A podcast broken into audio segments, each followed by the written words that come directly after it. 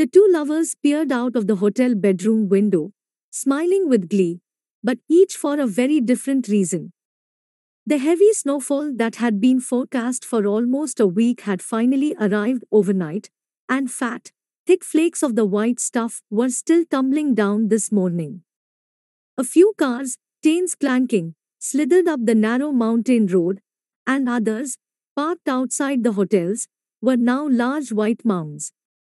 Everyone in the Smart Friends Ski Resort of Courchevel eighteen fifty was relieved: the resort managers, the hoteliers, the restaurateurs, the seasonaires, the ski rental shops, the lift companies, and all the others who relied on the ski season for much of their livelihood. And, most importantly of all, the winter sporters themselves.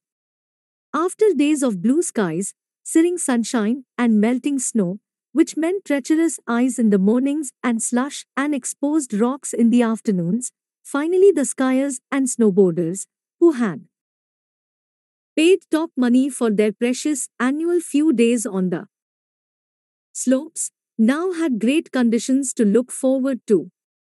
As Jodie Bentley and her elderly American fiancé, Walt, put on their skis outside the bootroom entrance of the Chabito Hotel, the falling snow tickled exposed parts of their faces beneath their helmets and visors. Although a seasoned skier and powder hound, this was the financier's first time skiing in Europe, and he had been relying all week on his much younger fiancée, who seemed to know the resort like the back of her hand, to guide him. They skied down carefully in the poor visibility to the Biollay lift, just a couple of minutes below the hotel, went through the electronic turnstiles, and joined the short queue to the chairlift. A couple of minutes later, clutching their ski poles, the white chair scooped them up and forward.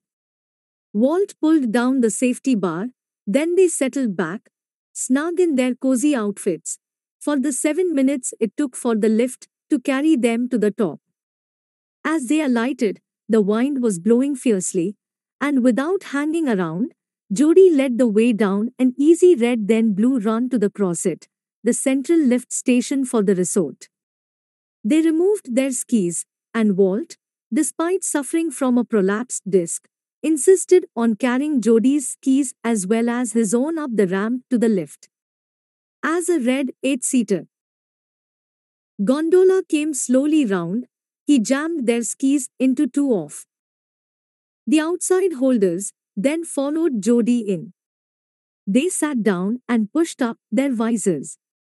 They were followed by another couple, and, moments later, just before the doors closed, a short man in his fifties clambered in after them, wearing a smart spider ski outfit and a flashy leather helmet with a mirrored visor. "Bonjour," he said in a bad French accent. Then added, "Hope you don't mind my joining you." He settled down opposite them as the gondola lurched forward. "Not at all," Walt said. Jodie smiled politely.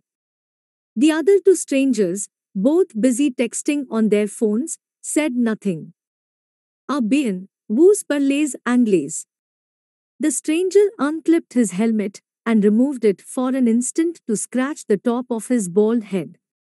"American," he said, pulling off his gloves, then removing a tissue from his pocket and starting to wipe his glasses.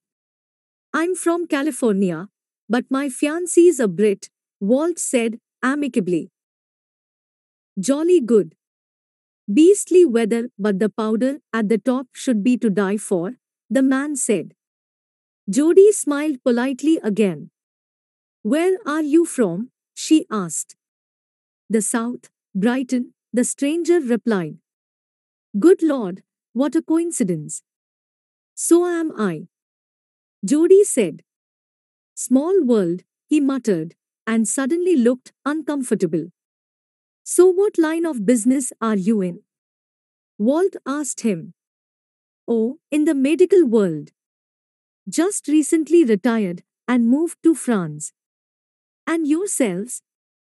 "I have a group of investment trusts," the American replied. "I was a legal secretary," Jodie said. As the small gondola climbed, rocked by the wind, the snow was turning into a blizzard and the visibility deteriorating by the minute. Walt put his arm round Jody and hugged her. "Maybe we shouldn't go too high this morning, Ho. It's going to be very windy at the top," he said. "The powder's going to be awesome up there," she replied, "and there won't be too many people this early." "There are some really fabulous runs, trust me." "Well, okay," he said, peering dubiously through the misted-up windows. "Oh, absolutely," the Englishman said. "Trust your beautiful young lady. And the forecast is improving." As the gondola reached the first stage, he waited politely for them to alight first. "Nice meeting you," he said. "Bye for now." The other couple, still texting, remained on the gondola. With Walt again insisting on carrying Jody's skis, they trudged the short distance to the cable car. Normally jam-packed, with skiers squashed together like sardines, this morning the huge cabin was three-quarters empty. Along with themselves, there were just a few diehards. Several boarders in their baggy outfits, too rugged-looking, bearded men in bobble hats, wearing rucksacks, who were sharing swigs from a hip flask, and a small assortment of other skiers, one wearing a GoPro camera on his helmet. Walt raised his visor and smiled at Jody. She raised hers and smiled back. He removed a glove, jamming it between his skis, produced a chocolate bar from his breast pocket, and offered it to Jody. "I'm fine, thanks, still stuffed from breakfast." "You hardly ate anything." He broke a piece off, put the bar back in his pocket, and zipped it shut, then chewed, peering out anxiously. The cable car rocked in the wind, then swayed alarmingly, causing everyone to shriek, some out of fear, others for fun. He put an arm round Jody again, and she snuggled up against him. "Maybe we should get a coffee at the top and wait to see if the visibility improves," he said. "Let's do a couple of runs first, my love," she replied. "We will find some fresh powder before it gets ruined by other skiers." He shrugged. "Okay." But he didn't sound particularly enthusiastic. He stared at her for some moments. "You know," he said, "you're incredible. Not many people can look beautiful in a helmet and visor, but you do." "And you look every inch my handsome prince," she replied. He tried to kiss her, but the top of his helmet bashed against her visor. She giggled, then leaned closer to him and whispered, "Too bad there is other people on here," running her gloved hand down his crotch. He squirmed. "Geez, you're making me horny. You make me horny all the time."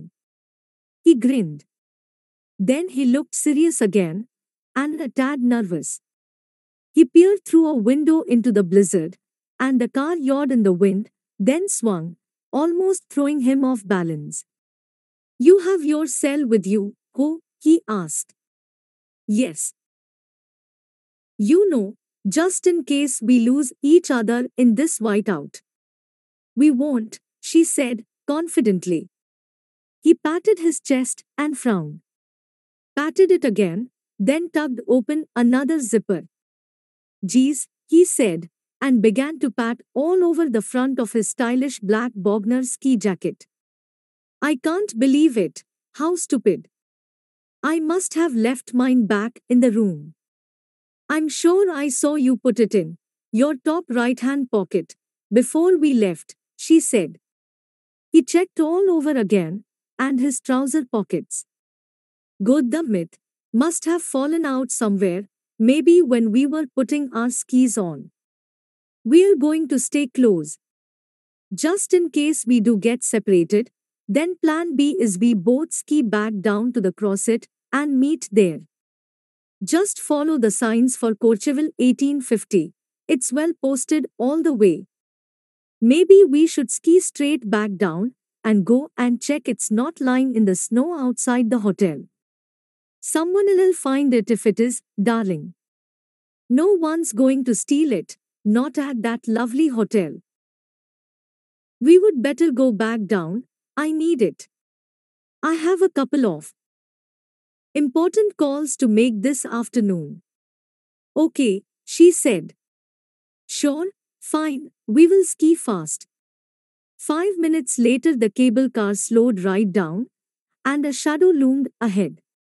The car rocked from side to side, bumping against the buffered sides of the station, slowly sliding in, before stopping. Then the doors opened and they stepped out in their heavy ski boots, onto the gridded metal walkway. They shuffled along it, then carefully down the steps, and out into the ferocious blizzard, their faces stinging from snow as hard as hailstones. They could barely see a few feet in front of them, and the group ahead, ducking down and clipping into their boards, were little more than shadowy silhouettes.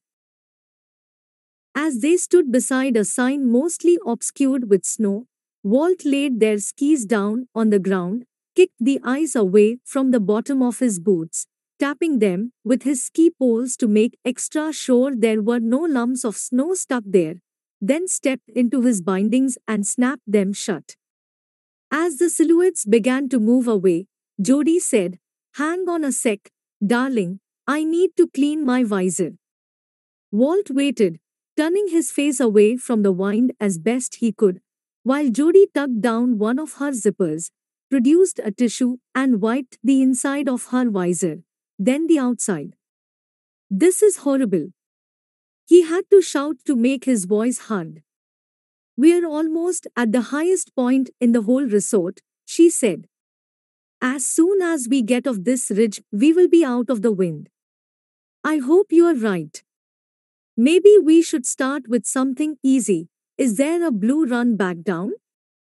I don't fancy anything too challenging in this goddamn visibility." "There is, and it's lovely. There is one tiny steep bit to get into it, then it'll be a glorious cruise. It's my favorite run." He watched the last of the silhouettes disappearing as Jody pulled her gloves back on, then stepped into her skis. "Ready?" she asked. "Aha." She pointed to the right. "We go down here. Are you sure? Everyone else has gone that way." He pointed in the direction that the others who had been in the cable car with them had taken. "You want the hardcore black run down, or a gentle blue?" "Blue," he said emphatically. "That crazy lot have all taken the black." She glanced over her shoulder and could just make out the cable car leaving the station for its return journey. It would be around fifteen minutes before the next load of skiers arrived. Right now, they were alone. "Blue," she said. "Are you sure? I'm sure you'd cope with the black." "Not in this visibility." "Then we go this way," she said. "I can't see any sign pointing this way, ho. There must be a signpost up here, surely." With one ski pole, she began to brush away the fresh powder snow from the ground beside her. After a moment, tracks were revealed beneath it, frozen into the cruddy, icy surface beneath. "See," she said. He peered at them. They led straight ahead for a couple of yards, before disappearing into the swirling white blizzard. Looking relieved, he smiled. "Clever girl. I will follow you. No, you go first in case you fall over. I can help you up. Just follow the tracks. Bend your knees and brace yourself, because the first fifty yards or so are a bit steep, then it levels out. Just let yourself go." She shot an anxious glance around her to make absolutely sure no one was watching. "Okay," he said with a sudden burst of enthusiasm. "Here goes." Yeehaw! He launched himself forward on his poles, like a racer out of the gate, and whooped again. Yeehaw! Then his voice turned into a terrible scream. Just for one fleeting second before it was swallowed by the wind. Then silence. Jody turned round, then pushing with her poles, headed off in the direction all the other skiers had taken, oblivious to the wind and the stinging snow on her cheeks.